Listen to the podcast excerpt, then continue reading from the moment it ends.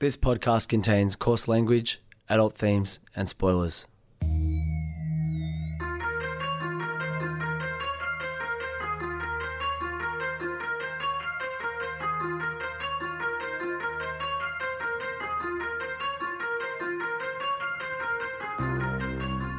My name's Peach, and for the past couple of years I've been helping my friend Shag overcome his childhood aversions to everyday foods in the podcast Fussy Eater. Now it's his turn to help me conquer my phobia of scary movies over one spooky night in the FBI Studios, one Wikipedia synopsis at a time. This is Spooko.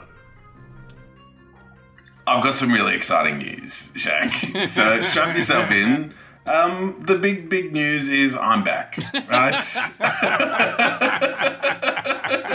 So, for a time you might have thought your old boy Peach might have been gone off for a little wander around the place, but the cool thing is I'm back. And Shag, normally I've prepared something to say at the start of each episode, but I've decided not to prepare today because probably whatever I say is going to be fucking solid gold because... your boy's back. It's great.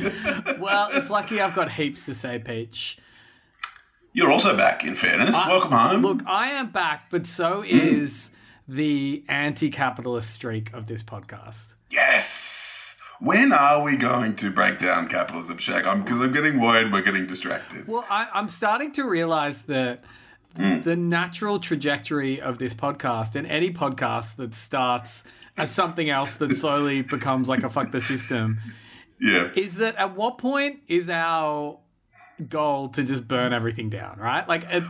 At what point do we realize there's no small things we can do? There's no keeping our privilege. There's no staying where we are. At what point do we go, we actually have to just destroy it all and start again? I checked my privilege. Doesn't that mean that... that means I can still keep it, right? That's still okay. Because let me explain, okay? So last week, for a very short amount of time, in fact, between Thursday and Sunday, I went to Singapore for a sort of quasi-break booked by my partner Adele, who realised I was about to burn out, and it was amazing.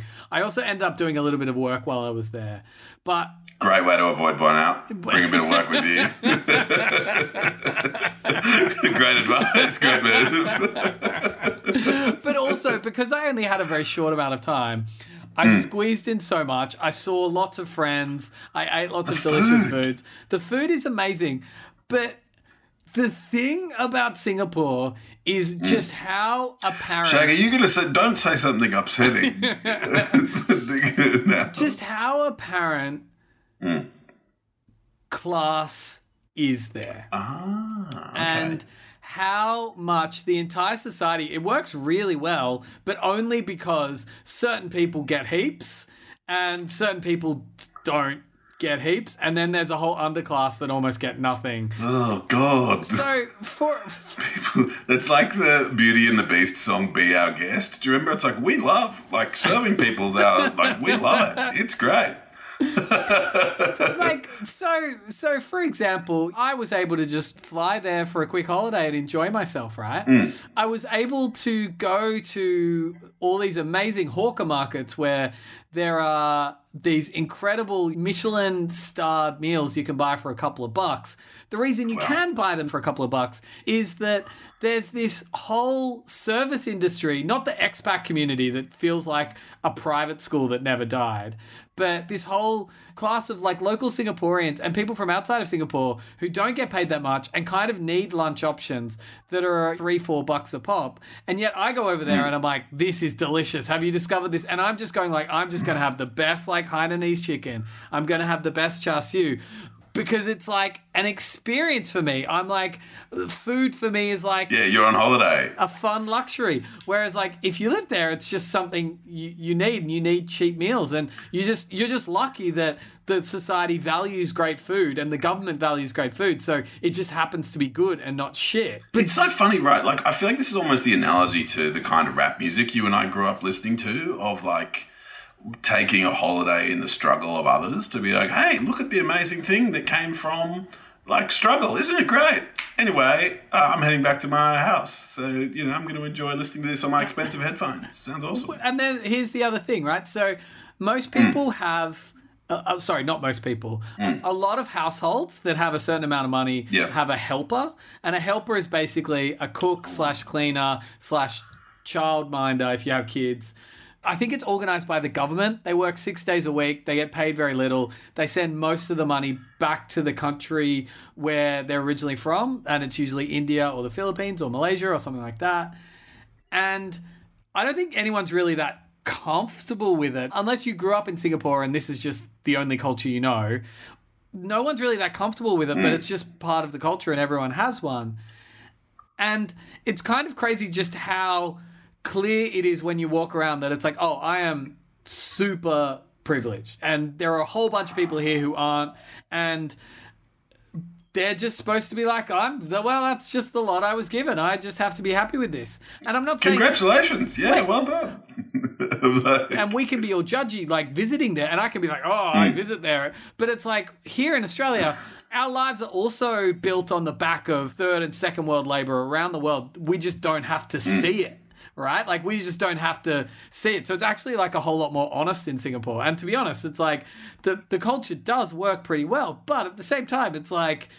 it doesn't really work that well for everybody. And I guess the trip made me go, wow, like the entire world is built on a class system where there's a minority who are super privileged and then the rest who work to ensure that they get to keep their privilege. And I guess my thing is, it's like at some point us being like, oh, capitalism sucks. It's like, no, at what point is it like, no, we actually have to like firebomb buildings and assassinate leaders and, you know, organize a coup. I don't know. This is like, Shag, you are describing my turmoil on LinkedIn, right? So I'll be on LinkedIn being like, hey, smash the patriarchy, right? I'll use my male privilege to like to say that, and people in comments are like, Peach, fucking you did it again. You're a classic character. And I often get messages from well-meaning people who are like, yeah, it's really good you're saying that. So what sort of, like, what are you doing in your day-to-day practice that's sort of really helping this? I'm like, oh, I'm doing a lot of networking with gender-diverse people. I'm really building my network. And they're building their network. So don't worry, I'm down for the cause. I had a couple glasses of wine last week with some people I hadn't met before. I'm fucking... don't worry about me. I'm here on the front lines with you. But Shag, perhaps like if the moral of the story is we are surplus to the needs of the world, that'd be a really grim end for Spooko of like basically that I'm back just to realise that I've actually got to go and it's better for the world that I'm never back. Well, no, the moral of the story is after experiencing this, I've realised what our film trilogy needs to be about for Spooko Studios. Oh, shit. Yeah, okay. No. But we've chatted before how we are essentially going to create a thematic trilogy that's not really connected. Potentially they all exist in the same universe, but maybe not, of films where the bad guy's kind of capitalism. And what I've realised is, and we talked about this before. Now, when you look at films like Fresh and things, that doesn't mean the bad guy is a bunch of faceless billionaires who are like, we're billionaires. We love eating people. Ha, ha, ha. Because it's like, that's not the, like the whole system's fucked, right? So I've realized it's not that capitalism's the bad guy. The point of these films is basically going to be like, we are too far gone and we all need to be punished. And they are going to be dark, bleak, black films where there is no hope because we're too far gone and we all need essentially... to be absolved by being massively punished at a global level. So here's what I'm thinking. I hope we make a lot of money from them. I hope we make stacks. That'd be awesome. It's really important they're successful. And everybody is like, so Peter Jag, how did you get so good at coming up with ideas about burning the system down? And we'll say from our mansions, we just really believe in it. It's true to our core. Whenever we need to get away, we head to like a holiday house or something like that to really just go to writing camp or something to really get some space to have some time. the first film is going to be charcuterie, because that's about flipping us using food as a leisure item into a punishment, right? Yes. The third film's going to be Kinder, in which our children are going to be trained against us in the most awful way. Yes. And I've got some ideas for that, but we'll save that for another episode. But the second film that we haven't talked about, and I need a name, and charcuterie and Kinder are great names, so I think we need another name. And I don't think it's really been done before. I think our pets are going to be either possessed or led by some sort of demonic force, and they're going to turn against us as well. So it's all going to be... Are they going to be socialists too? But anyway... Because I feel like the background for this is that pet ownership is becoming bifurcated, right? Like, so there's this divide that's growing now of, like, is a pet an Hermes bag that is a status symbol, or is it a human right? And so if you think about the pricing of vet care, there's now, like, bifurcated markets for it, where you pay tens of thousands of dollars for Pookie's knee reconstruction, or you just need to scrape by from your pension as someone on welfare to just have enough for Pookie's medicine or whatever it might be each week. And so there's this increasing disparity between the two ends of the market that perhaps, we're going to call it Doppel. Doppel, I guess, doesn't really work for the pet movie, but in the pet movie, they might rise up and deal with these issues. And look, I don't know if it'd be like, because it doesn't have to be like pet ownership is a symbol or an artifact of capitalism. It just needs to be that we get punished by our pets. So we get punished by our food, we get punished by our pets, and then eventually we get punished by our children. Like, I think for me, that feels really cool. And the reason why I got to there is because I was enjoying my flight over to Singapore, and I was watching a couple of films on this flight. And one of them is one of, like, it's probably the bleakest one we've done in a while. I'm so sorry, Peach, but I think it's really important. And it's bleak and dark, and it's about... It's kind of thematically similar to what I'm talking about with what our trilogy is going to be.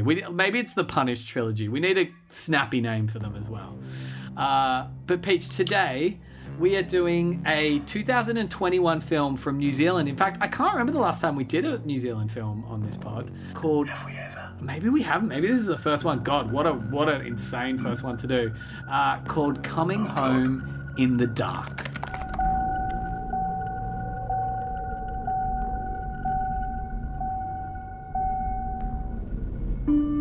Two eggs from the same basket, and one of them is this lovely, gentle, patient boy, and the other one's... What? An egg? Yeah. I want the boys to have a place to spend their summers with a sense of community. I'm personally not craving a sense of community. Got a whole place to yourselves. I should probably introduce myself, shouldn't I? Mandrake. I'm a magician. I make things disappear.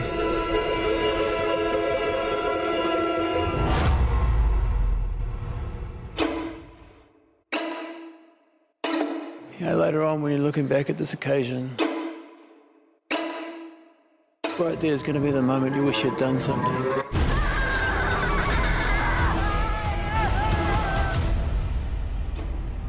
Just never know where the day is going to take you.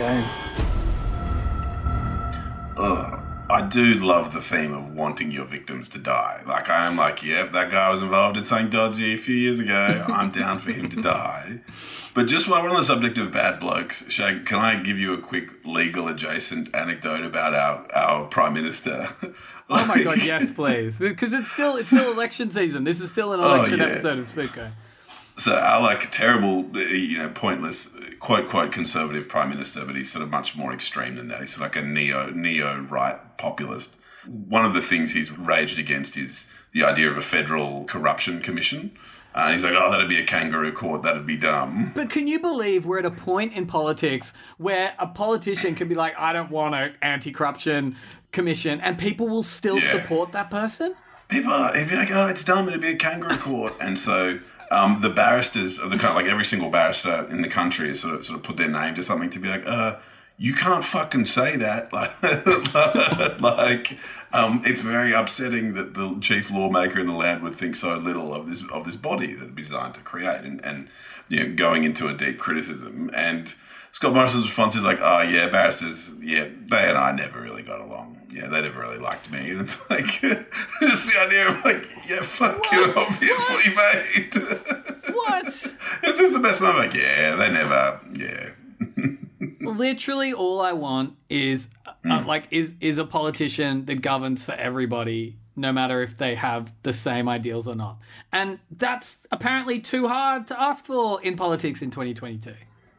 Luckily, Shag, you and I are back, and there's one friend we brought along. What is up? But look, like, I just want it to be known, like, whoever you are, whether you like Rashes or don't, whether Eli Roth is your favourite director or not, whether Clive Barker is your favourite author or not, it doesn't matter. Like, you are welcome to listen to this podcast, and we are making it for you. If you don't like Bugsy Malone, though, we've got problems. I really do think Bugsy is top 5. And he's got a lot of new songs out recently that I'm like, oh, he's really good. He just, no one likes it. Like, I'm pretty sure you and his crew in the north of England. No one likes, but why doesn't everyone love Bugsy Malone? I just don't get it. I don't know. Like, I follow music pretty closely. I spend. Have you ever heard anyone raise Bugsy Malone except for me? I spend hours every week trying to create a new playlist of music. I never hear his name pop up. I listen to a lot of British rap. The algorithms never give me Bugsy Malone. Yeah, no. Yeah. I just don't like. I don't know. Like, if he is this so-called king of the north, where's his kingdom? What's going on? Oh, I don't have a good answer for you, but it does make me sad that I don't have a good answer. Although he is very, very capitalist and may have already been killed. All right. Okay. So fuck, it's so funny what you said before about burnout. It's so true. I spend any free time, I usually am like, how can I use this time efficiently to pursue one of my other goals? So even when I'm on, like I'm basically booked this flight from Adele to be like, you need to take some time off. Like, honestly, like the most amazing woman ever. But even when I'm on this flight over, I'm like, okay, movies to watch, what horror films do they have? I'm just going to use this as an opportunity to do some research for Spooko. And the first film that came up was this film, Coming Home in the Dark. I had heard of it because last year, I think I've mentioned this before on the podcast, how the first place a lot of indie horror films show up is at film festivals. And the Sydney Film Festival always has a really good horror program. And so this one showed up last year. And I had a choice of just a few to go and see. And I did want to see this one because it kept talking about this is a very brutal film, content warning, don't bring children, blah, blah, blah. But I just didn't end up seeing it. So when it showed up on The Search during the flight, I was like, yes, finally, I get to see it. And it's 93 minutes. Once again, well done, guys. Minus credits. Yes. Minus credits. That's a neat 85 minutes. That's all I need. What's that, 87, 80, 88 minutes? Yeah. Magic. Just while we're on giving burnout advice, yes, I agree. Use some of your leisure time for work. That's good advice. For me, it's surprising how efficient you can be if you sleep less. That's other good burnout advice. So if you're feeling overwhelmed, just sleep a lot less and do some work in that extra time. It's amazing. You can really get a lot done. All right. Okay. That's direct advice for any members of my team who are listening. Just sleep a bit less, you guys. That's good. So Coming Home in the Dark begins with a family on a road trip, and it's set in New Zealand, and oh my God, the countryside of New Zealand is just so unbelievably picturesque. So they're going on this road trip. So there's the school teacher, Alan Hoagie Hoganrad, his wife Jill, and their 2 teenage sons, Micah and Jordan. It's really important as well, it seems, in this film that there's 2 partnerships. So there is the husband and wife, and there's also the antagonist who we're about to meet. And in both partnerships, there is one white settler and there is one Māori. I hope I'm pronouncing that right. Like, I would not dare correct you. I'm like, so I'm impressed with your bravery. I'm like, ooh, yeah, man, Aotearoa forever, awesome. But there is one Māori person. And New Zealand has a way better history of colonization than Australia ever did. You know, there's even a treaty, which is kind of amazing. Yep. But even still, it's not perfect. And it feels like they're making some sort of a comment about that in this very intentional choice of casting for both of the key couples in this film. Now, they've got two sons, Micah and Jordan, as I said, and they're both very different. And it's the thing I do wonder if you have experience with, Peach, where you have one child and you're like, they're the most perfect child, let's have another and they'll be exactly the same. And then the second one comes out and Shag, they're just completely different. Shag plus Adele equals golden child. Yeah. And you're like, oh, the equation worked differently the second time around. Yeah, hugely. So one of them is very reserved and a real teenager and doesn't really speak and like has short cropped hair and dresses quite conservatively, and the other one's sort of got long wavy hair, is really lovely. And you even hear the parents sort of like, it's in the trailer as well, where they're basically like, how did we get such completely different kids from the same partnership? And it's just really nice. And they spend a lot of the first sort of 10 minutes of this film showing this family on this road trip. They stop to get some chips. It's very clear from the dynamics is the dad's the beta of the relationship and the mum is the alpha. Okay. Which is important-ish. And in fact is actually pretty important to the plot. But we'll keep getting there. So it feels a bit like a play just at the moment, Shag, I've got to say. It is a play. Oh, God. Like, it's a play. Just at the moment, it feels like a play. Yeah, So they stop at the foot of this mountain and they put on their backpacks and they go basically hiking up this mountain. And as they're hiking up, the sort of lovely, open, flamboyant son, Micah, notices two men in the distance watching them at the top of the mountain. And one of the men gives him a bit of a wave. That is brilliant terror. Just right? a great terror moment of like, you're like, oh, should we turn around and run away? You know, having seen these people watching us, or what should we do? That's fabulous. Peach, hold on to your dick because here it comes, right? So, I'll get a good like. Okay, that's advice I don't think you've ever given me before. So it sounds pretty extreme. I don't know where that came from. That was a bit weird. I'm sorry about that. Anyway, look. So I'm a cool. You're the flamboyant co-host, and I'm the more conservative short-haired co-host. In my mind, I was like, this is going to be really funny, and then you didn't really respond, and I was like, oh, why shouldn't? I'm so sorry. Oh, I left you hanging. I can't wait. Holding it right now. Good. But it's like the more you even think about it, the more you're like, oh, what an awful, like, gross thing to say. Why did I say that? Anyway, look. So you're burnt out is why. That's why. Let's just blame it all on burnout. So they make it to this sort of clearing right next to a lake at the foot of a mountain. It's the most beautiful, picturesque area, but it's also super clear that they are completely alone. And they sit down to have a picnic. Now, as they're sitting down to have a picnic, two men just wander up to them. I can't stress how on edge this made me. This might be one of the creepiest things I've ever seen in my life. So they're just having this picnic and two very threatening dudes just wander up to them, one of which is carrying a rifle. Gosh, I'm glad I'm holding onto my dick right now. That was great advice.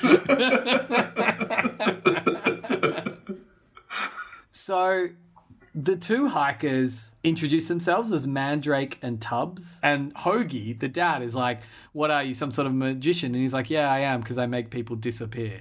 Which is like, whew, that's a really good line and a good connection to Mandrake. It's like a setup, because it's like you call yourself Mandrake, people are going to be like, what the fuck's that name? And it's like, I make people disappear. And you're like, oh, fuck. Hold on to your dicks, everybody. Get a close, tight grip on this guy's called Mandrake. All right, okay. So initially... the pair rob them at gunpoint and tell them all, as a family, to lie down face down on the ground. And the mum and dad are basically like, just hold on to your dicks and not get off the ground.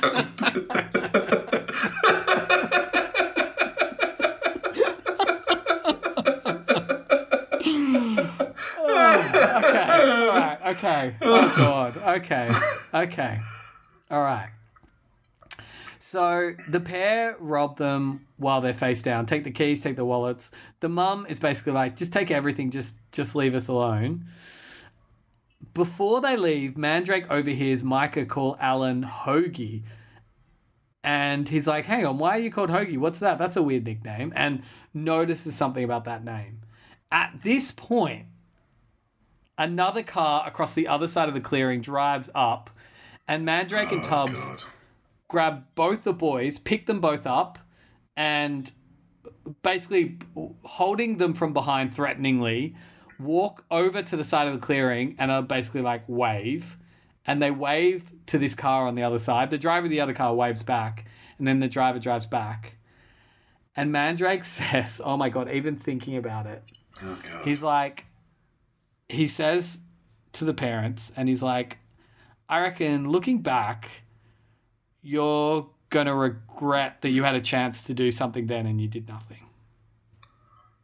Oh, such a great, chilling villain line. Fabulous. So Mandrake then... I've got a tight hold on my dick for this next bit, Shag. That's really... No, I know. I wish I didn't make this joke. And look, huge content warning. So Mandrake then, without any explanation or reason, picks up the gun and shoots Micah. And Micah just... basically, the gun shoots him dead, or shoots him in the leg. Shoots him dead, completely dead, and he just falls to the ground. And the parents are kind of stunned, and then he turns around and he shoots Jordan as well, and shoots Jordan dead as well.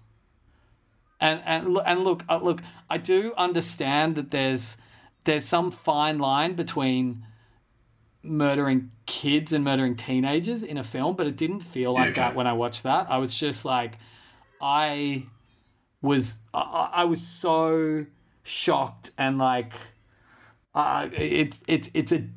is the first 20 minutes of the film. It's just the most deeply unsettling 20 minutes of a film I've seen since The Nightingale. It was almost too much. They then abduct the parents, breaking Alan's arm and knocking Jill unconscious, and puts them in their car, and then they go for a drive. And puts them in our family's car. Yeah, okay. Yeah. So as Mandrake questions the pair, he reveals that he actually knows that Alan is a teacher, and as they slowly get more info out of him, because he's like, "Where are you, teacher?" and Hoagie's like, oh, I was a teacher here. He's like, oh, where were you before that? And he's like, I was here. And he's like, oh, and where were you before that? And he's like, I was here. And he's like, oh, where were you before that? He's like, I can't remember. And he's like, oh, you probably do. Where were you before that? And eventually we realized that Alan / Hoagie was an assistant teacher at a group home for troubled boys, one notorious for both physical and sexual abuse. Mm-hmm. Alan guesses correctly that both were enrolled at the school, but he insists that he was completely unaware of the abuse. Mandrake does not believe him and implies that they are driving to the boys' home. Now,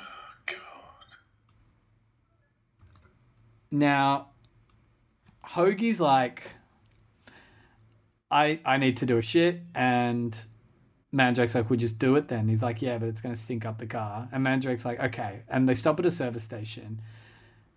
Hoagie goes into the bathroom, unscrews the toilet roll, uses the screw to scratch a message for help behind the toilet, screws it back on but keeps one of the screws, goes back outside and tells the attendant, oh, you're out of toilet paper in there, mate, as a way to call for help. Yeah. And the attendant goes, oh, what happened to your arm? Because he's clearly been roughed up. And then Hoagie looks at Mandrake, and Mandrake's like, you go on, tell him. And he makes up a story. And then Mandrake's like, oh, you can do better than that. And so Hoagie then tells him another story, and Mandrake's like, that's great. And you're like, okay, so that's... So they then go out, they get back in the car. Apparently, sorry, just as a sidebar, apparently that's what you're meant to do So if you get abducted in a car, apparently you are meant to like shit your pants and vomit everywhere if you've got no other options to be, and you try to get someone, your attacker, like to like for them to, for their disgust response to like overwhelm the careful planning they might have engaged in. And, you know, hopefully you'll get some snot and shit and blood in the crevices of the car or whatever. Like, if you end up getting murdered, there'll be evidence around the place. Oh, my God, of course. Of course. Amazing. So they get in the car and then they immediately drive onto the road and back into the service station. We see Mandrake go into the service station, Hoagie watching this, like, with, like, absolute terror. And then we hear this kerfuffle. We see the service attendant pushed out by Mandrake, who then proceeds to beat him to death with a fire extinguisher. And he gets back in the car and is basically like, look, anyone you try to get to help you is also dead. I mean, it's great. It's great storytelling, in fairness. That's fabulous. It's like, it's a brutal, dark film, but it was incredibly well told. So Jill attempts to escape, but is quickly caught and later forced to kneel underneath an overpass. Threatening to shoot her, Mandrake forces Hoagie to admit that he was aware of all of the abuse, but stopped and reported nothing out of cowardice. Well, this is interesting, like, not to vaguely lighten the mood, right? This is the argument against torture. Oh, God. Oh, God. Okay, not to lighten the mood with a discussion about why like, torture is not great. Because as a form of questioning, Shag, if I'm going to threaten your family or if I'm going to threaten you with extreme pain, unless you agree to the thing I'm putting to you, then the value of that evidence that I've tortured out of you, the value of that information I've got is surely reduced. Like, and look, there are any number of reasons why Batman probably doesn't really exist. But I think that's one of them. Of like, you just tell Batman whatever. Like, you're just like, man, yeah, fucking, yeah, that's right. It's whatever you want to hear me say, I will say. And so similarly here, you can imagine being put in that kind of situation. I'm just like, yeah, I'll say whatever words you need to come out of my mouth to stop this experience that I'm currently experiencing. We've talked about how garbage meta storytelling is and how easy it is and how postmodernism's terrible and easy and boring. But also, one of my favourite postmodern readings of late is the idea that Batman's actually the bad guy because he's just a billionaire that beats up poor people and he has all this money and he could use it to save the world, but he uses it to create this crypto-fascist private weaponry system so he can just beat up people who probably have no other option than to follow the Joker or the Riddler or the Penguin into a life of crime because it probably pays well. That is a great read. That's a fabulous read. Like, he could even spend that money funding the police and giving them better, like, empathy training and community reach-out resources that would enable them to build relationships, you know, in impoverished communities that would improve probably the quality of life for everyone in Gotham. So... But, yeah, he just has a fetish for violence, and so he can fucking... Yeah. God. Yeah. That's a good read. That's a really good read. Isn't it a good read? Yeah. Anyway, so... But I guess the thing is, it's like, what if the point of torture is not to get information out, but just to make people... Oh, just the sadism element. Yeah, I understand. Yeah.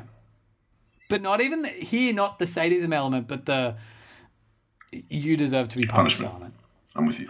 And whether it comes from me or someone else, it just needs to happen. Anyway, so Alan / Hoagie relays a story under this questioning of a young boy who was like 9 or 10 at this boy's home, who tattooed a swastika on his arm. And then at roll call, one of the teachers noticed it. And so at first asked him to go grab one of those metal scrubbing brushes and bring it out. And then was like, I need you to scrub that off yourself. And the boy said, I'm not going to do it. So he got one of the other teachers to do it. And he said it took a long time and he can still remember the cries, but eventually they scrubbed this off his arm. At this point, Mandrake's like, actually, it was a nylon brush, so it took 3 times as long, but it was still as effective. Yeah. He remains expressionless, but he does tear up a little bit. Jill is shaken by this admittance, and when they're back in the car, back on the road, later rebuffs Alan's attempts at contact. So Alan is like reaching for her hand from, you know, behind the seat, and she sort of rebuffs it. But also later on is sort of like, at the end of the day, you've got to believe that standing by and doing nothing is not the same as doing something. And you can be, and she's sort of trying to wrestle with this herself. And she's sort of like, you have to believe that you didn't do it. You watched it, and I understand you didn't think you had a place, but you can't feel like you're as bad. And this is her saying it to him. This is not me saying that's my belief or the belief of the film, but this is Jill saying it to Hoagie. Okay. Now, when it's clear that Mandrake will not let her go, she escapes from the moving vehicle and runs to a bridge and then chooses to jump into the nearby river rather than return to her abductors. And it says here, and it's true, her fate is left ambiguous. We don't know what happens to her. Yeah, okay. Now, Alan took that screw, remember, from the bathroom. He's planted it into the tire of the car. And that tire eventually blows out as they approach a small town, giving Alan a chance to run from the car and escape to a nearby parking lot, where he encounters a group of teenagers doing burnouts. And he tries to convince them that he wants to get in the car, but he's also a bit like, he's such a dick about it. He's like, I don't need to see this showy, teenage show of like bravery or whatever. Like, there's actually people chasing me with a gun. You need to take me there. And these teens are like, get away from me, mate. But then they see the guys with the gun running after them. So they let him in the car. He's like, drive, drive, drive. Mandrake stands in front of the car and he's like, kids, you've got two options. Either I shoot all of you or you let him out of the car and then you guys get to go. And so there's a pause, but then the teens let him out of the car. And at this point, Mandrake shoots every one of the teenagers. And one of them escapes and he doesn't quite get to them. But he's basically, again, like, yeah, you tried to get more people to help you, so they're all dead. And I don't care who they are. Like, this is you doing this. Oh, God. Fabulous plotting again, but Christ, that's grim. When they get back in the car, Alan tries to convince Tubbs that he's under Mandrake's control and doesn't need to live like this. Tubbs doesn't really seem to react to this. Mandrake drives them to the group home and Tubbs waits outside as the other men enter.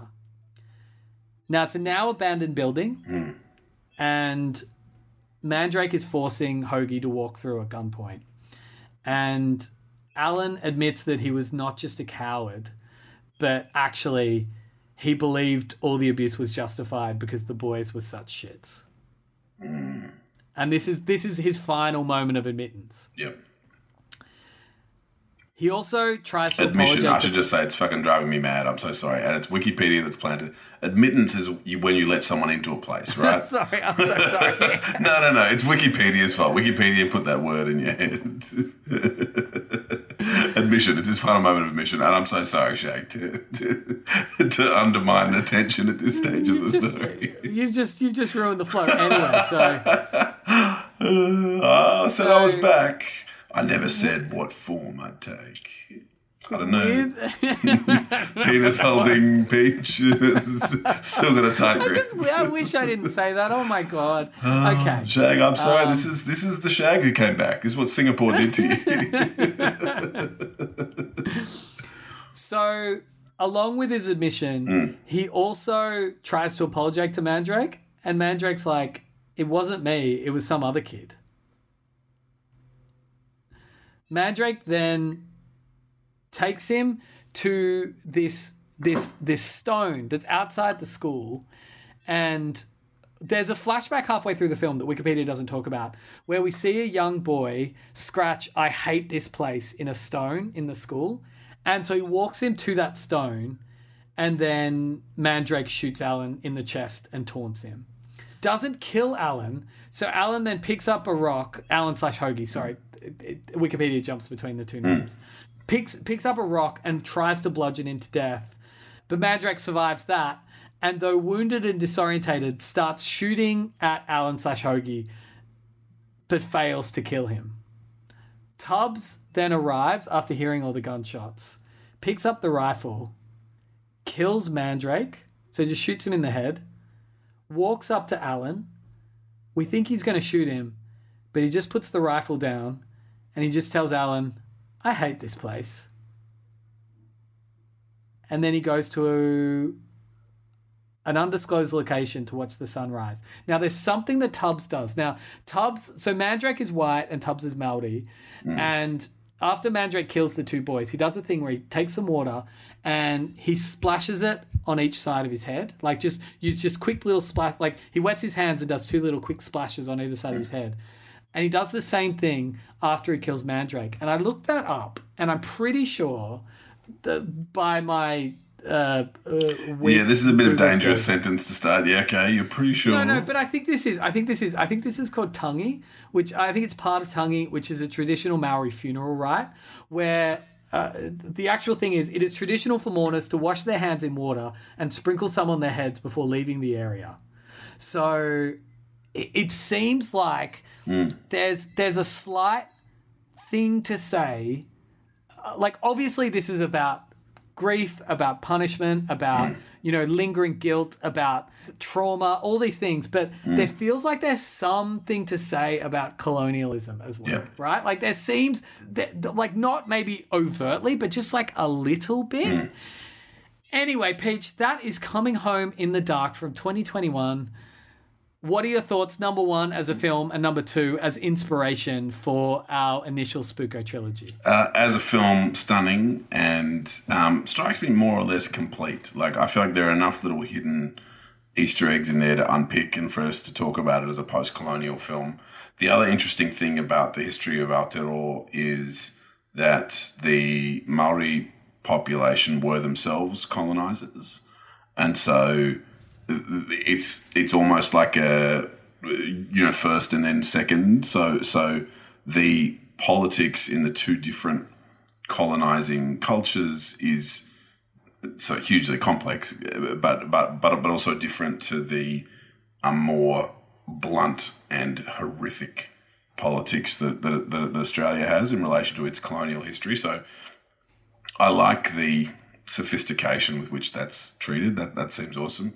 In regards to inspiration, Shag, I think we're one of one. Like, now that I'm back, like, fucking who gives a shit? Like, all these other filmmakers can do whatever they want to do. Nothing's going to save them. Nothing's going to stand in our way. We're fucking back. This was recorded at FBI Studios. Please like, subscribe and follow wherever you can and as much as you can. And Resh's, what's up?